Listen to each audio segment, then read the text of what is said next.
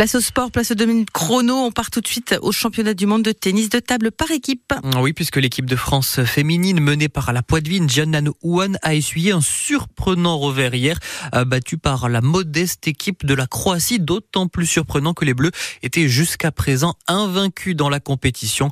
Laure Le Mallet, la coach du club de Poitiers, revient sur cette défaite. Elle avait gagné toutes ses rencontres, euh, que ce soit contre la République tchèque, l'Ukraine et, et l'Égypte, euh, même si elle arrivait au championnat du monde avec euh, avec toujours son inflammation euh, au bas du dos. C'est vrai que bah, c'était un petit peu plus compliqué contre la Croatie. Euh, l'équipe de France a perdu 3-0, qui est quand même une grande grande surprise, hein, puisque les filles de la Croatie sont quand même pas très bien classées au niveau mondial, notamment Janan qui voilà, elle a fait une contre-performance, elle a perdu 3-1. Voilà, un petit peu fatiguée, ça commence à être un petit peu long, c'est normal, hein, ça fait déjà une semaine qu'ils sont à Busan. Oui, effectivement, la compétition qui se tient à Busan en Corée du Sud, pas de panique en revanche, les Bleus et Jana Nouan euh, qui devrait néanmoins être qualifié pour la suite de la compétition à l'issue de ces poules. En foot, suite des huitièmes de finale de la Ligue des Champions, l'Inter Milan reçoit l'Atlético Madrid. C'est ce soir le coup d'envoi, c'est à 21h. L'autre rencontre de la journée, toujours pour ces huitièmes de finale, c'est PSV Borussia Dortmund.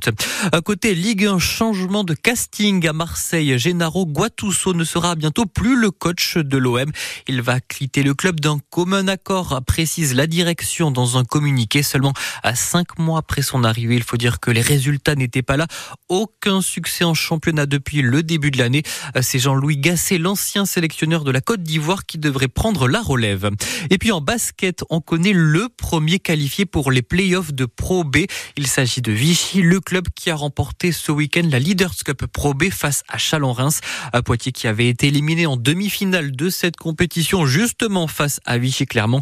Et puis sachez que les joueurs du PB 86 seront dans nos studios ce mercredi. Demain, ils participeront à la battle des et du Poitou avec Antoine Plouzenec. Ça sera à partir de 16h50.